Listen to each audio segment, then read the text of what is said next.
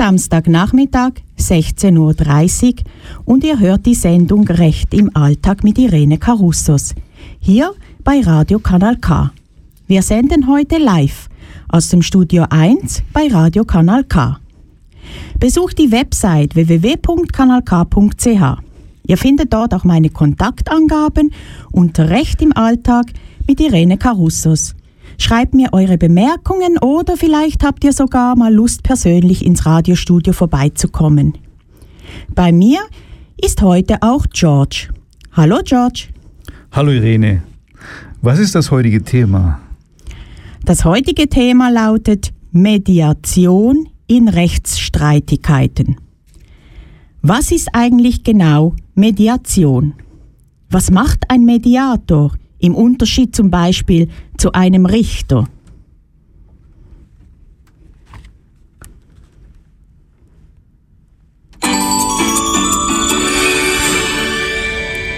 Manche denken, Mediation sei etwas Esoterisches und verwechseln es mit Meditation. Mediation kommt aus dem Lateinischen und bedeutet Vermittlung. Eine Mediation möchte eine einvernehmliche Lösung zwischen den zerstrittenen Parteien erreichen. Die Streitparteien kommen also vor einen neutralen Vermittler, dem sogenannten Mediator oder Mediatorin. Also wenn ich Mediator sage, meine ich natürlich stets auch immer Mediatorin. Der Mediator also führt die Verhandlung, er führt den Mediationsprozess, er fällt aber kein Urteil, sondern das Ziel ist, dass die Parteien selbst eine Lösung finden. Mediation wird immer wichtiger.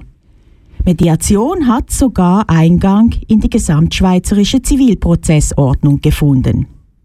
Wir hören ein wenig Musik und machen dann gleich weiter mit der Frage, weshalb Mediation einen so wichtigen Stellenwert hat.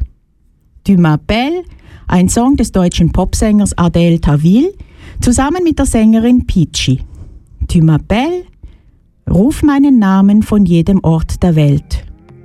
Dann finde ich dich und fang dich, wenn du fällst. Ich steig einfach los und bin da. Ich flieg über jeden Ozean weil mich für dich nichts am Boden hält. Si tu m'appelles, tu m'appelles. Tu m'appelles,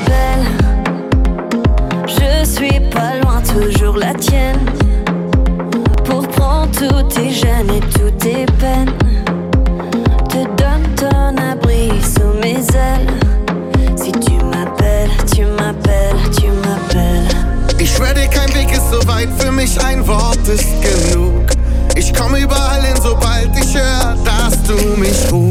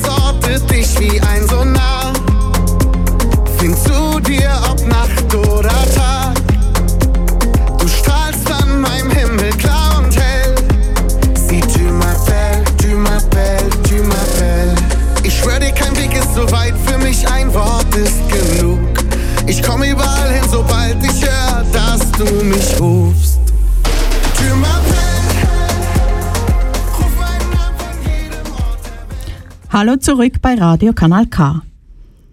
Wieso brauchen wir Mediation? Kommunikation ist ein Wechselspiel zwischen dem Senden und Empfangen von Botschaften. Gerade hier aber liegt die Gefahr von Missverständnissen. Aussagen werden oft nicht klar formuliert und daher falsch verstanden oder eben fehlinterpretiert.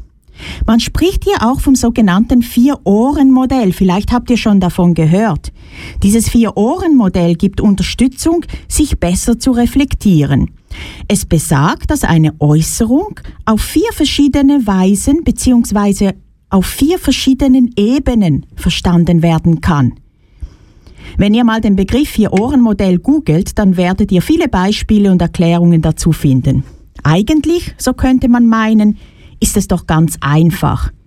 Der eine redet, der andere hört zu. Klingt doch wirklich einfach. Aber der Teufel steckt im Detail. Auf der bewussten Ebene ist er kaum wahrnehmbar. Das Beispiel eines Sketches von Loriot zeigt, wie schnell und ungewollt Missverständnisse entstehen können. Häufig eskalieren dann diese Missverständnisse. Daher ist es wichtig, so genau und deutlich wie möglich zu kommunizieren. Hören wir also den köstlichen Sketch, bei dem demonstriert wird, wie aus einer Bagatelle etwas eskalieren kann.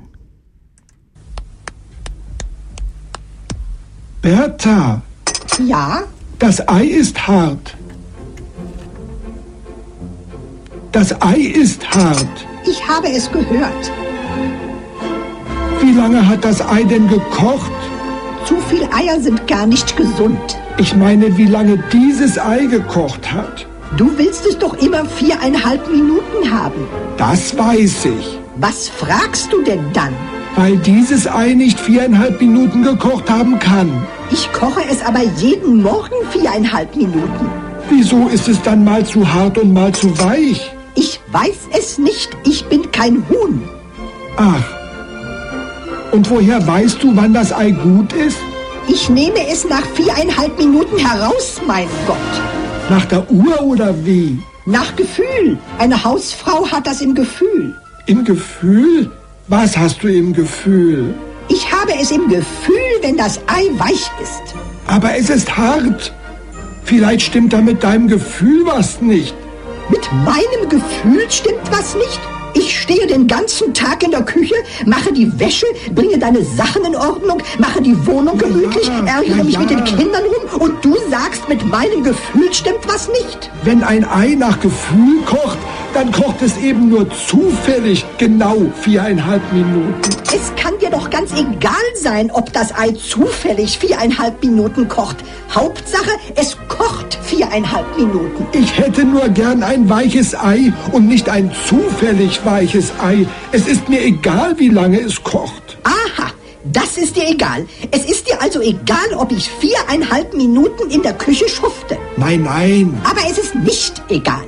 Das Ei muss nämlich viereinhalb Minuten kochen. Das habe ich doch gesagt. Aber eben hast du doch gesagt, es ist dir egal. Ich hätte nur gern ein weiches Ei. Gott, was sind Männer primitiv. Ich bringe sie um. Morgen bringe ich sie um. Unterschiedliche Standpunkte und unterschiedliche Sichtweisen. Sie sind im Zusammenleben der Menschen die natürlichste Sache der Welt. Wie der bekannte Konfliktberater Friedrich Glasel sagte, Sie sind das Salz in der Suppe. Sie würzen gewissermaßen die zwischenmenschliche Kommunikation. Diese Unterschiede im Denken, im Fühlen und im Handeln, diese machen doch erst Entwicklung und Neuorientierung möglich. Unterschiedliche Meinungen können sich im positiven Sinn auswirken und das ist gut. Aber leider können sie eben auch zu einem Konflikt ausarten und das hängt wesentlich von den beteiligten Menschen ab. Die Differenz wird dann zum Konflikt, wenn die beteiligten Personen damit nicht mehr konstruktiv umgehen können. Irene, du bist ja Rechtsanwältin und hast zudem auch eine Ausbildung als Mediatorin. Sind alle Mediatoren Anwälte oder kann zum Beispiel auch äh, ich, äh, der nicht Anwalt ist, mit, äh, äh, mich zum Mediator ausbilden lassen? Nun, der Mediator hat bei der äh, Verhandlung, beim Mediationsprozess verschiedene Aufgaben zu bewältigen und der Background ist dabei schon wichtig und kann eben sehr unterschiedlich auch sein. Jeder Background hat seine Vor- und Nachteile. Ein Großteil von Mediatoren, wozu eben auch ich gehöre, sind Rechtsanwälte. Als Rechtsanwälte haben wir in der Beratung der Parteien in rechtlichen Angelegenheiten während der Mediation natürlich klar einen Vorteil. Es gibt aber auch viele Mediatoren, wo Psychologen sind und die können natürlich ihr psychologisches Fachwissen sehr gut einbringen, weil in solchen Verhandlungen die Parteien eben fast immer starken Emotionen ausgesetzt sind. Aber auch Personalfachleute durchlaufen Mediationsausbildungen, auch IT-Leute und so weiter. Also auch dir, lieber George, steht durchaus eine Mediationsausbildung offen. Okay, äh, gut zu wissen. In welchen Bereichen kommt die Mediation zum Einsatz? Also Mediation gibt es in vielen Bereichen. Der wohl bekannteste ist die Familienmediation, vor allem in Scheidungsangelegenheiten. Es gibt aber auch die Schulmediation, das heißt äh, Mediation bei Konflikten im Schulalltag, wo es eben auch oft Meinungsverschiedenheiten gibt. Äh, es gibt sogar im Strafverfahren Mediation und äh, ähm, sehr gern wird Mediation auch im Nachbarrecht eingesetzt. Irene, ein bisschen Musik. Du liebst Musicals. Mhm, genau. Welchen Song sollen wir dieses Mal spielen? Gerne eines meiner Lieblingsmusicals, A Chorus Line, und äh, wir hören One.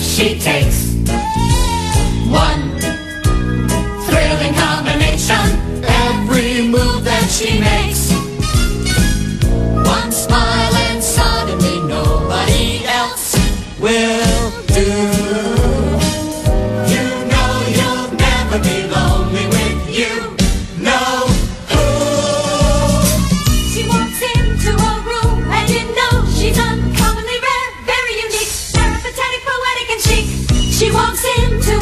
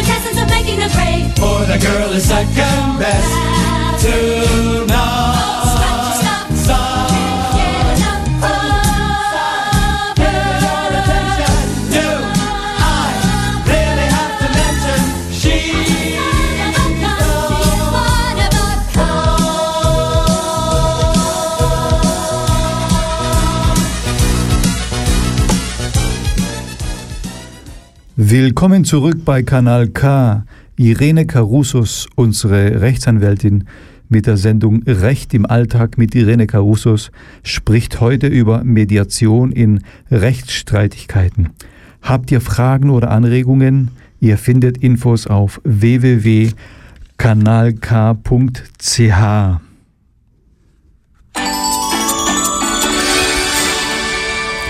Mediation ist mehr als bloße Streitschlichtung. Lasst mich euch ein Beispiel machen. Es ist ein sehr bekanntes Beispiel in der Mediation, das sogenannte Orangenbeispiel. Zwei Kinder streiten sich um eine Orange. Jetzt kommt die Mutter und schimpft mit den Kindern.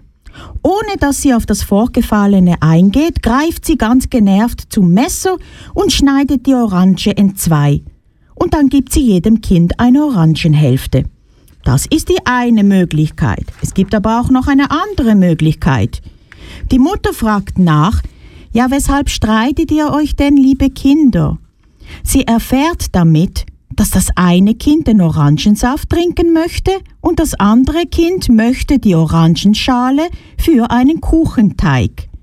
Die Kinder selber kommen jetzt auf die Idee, zuerst die Schale für den Kuchen abzureiben und anschließend den Saft aus der Orange zu pressen. Variante 2 ist also in diesem Orangenbeispiel für die Kinder die optimale Lösung. Ja, ganz genau, George. Beide Kinder bekommen, was sie möchten. Die Konfliktparteien ermächtigen, gemeinsam über Lösungen nachzudenken. Das ist Mediation pur.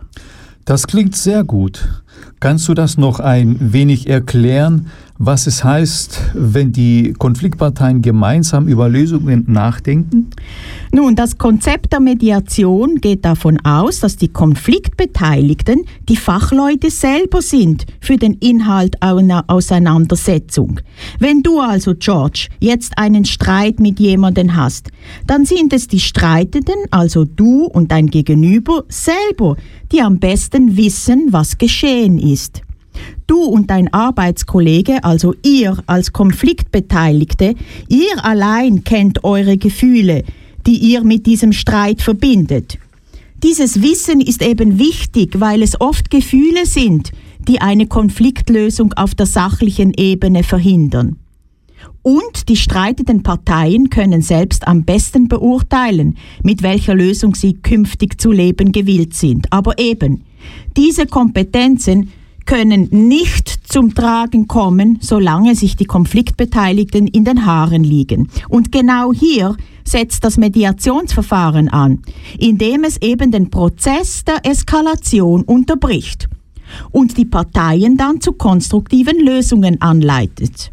Die Mediation möchte eine Lösung für das Problem suchen, ohne die Person des Gegenübers anzugreifen. Im Zentrum des Mediationsprozesses stehen die Interessen und Bedürfnisse aller am Konflikt beteiligten Personen. Aber aufgepasst! Mediation fragt nicht nach Schuld. Mediation bringt schnell eine Lösung und ist kostengünstiger als ein Prozess. Mediation ist keine psychologische Beratung. Es ist keine Therapie. Sie zielt nicht auf Vergangenheitsbewältigung. Ich habe gehört, dass auch bei Streitigkeiten auf der Arbeit Mediation sehr gut anwendbar sei. Ja, das ist so, George. Mediation wird in arbeitsrechtlichen Streitigkeiten gerne und durchaus oft mit Erfolg angewendet.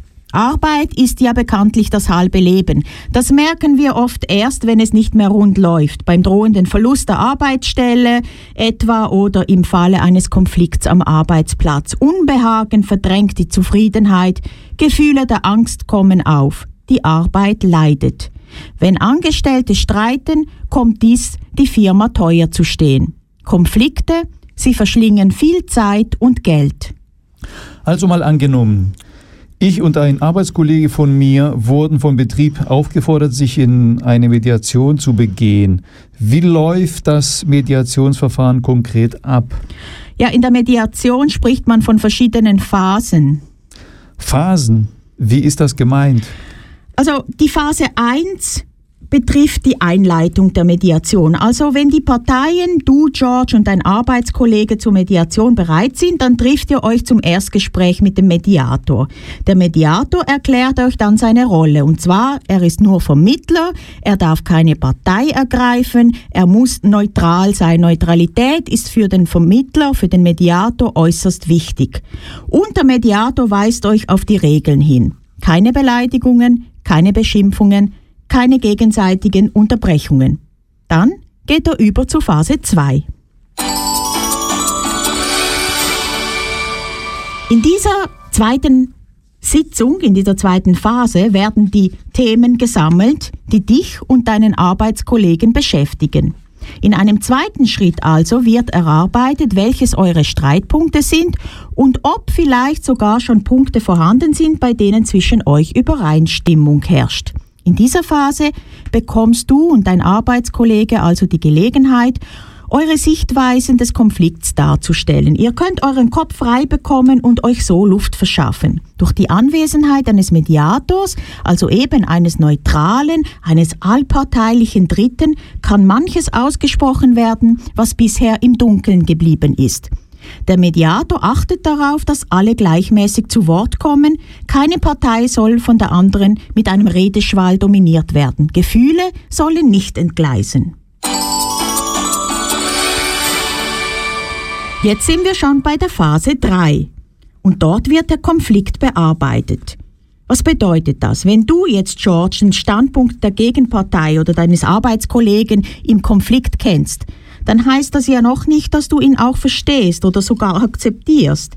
In dieser Phase sollen die Parteien erkennen, dass ihren Standpunkten eine unterschiedliche, aber grundsätzlich gleichwertige Sicht der Dinge zugrunde liegt.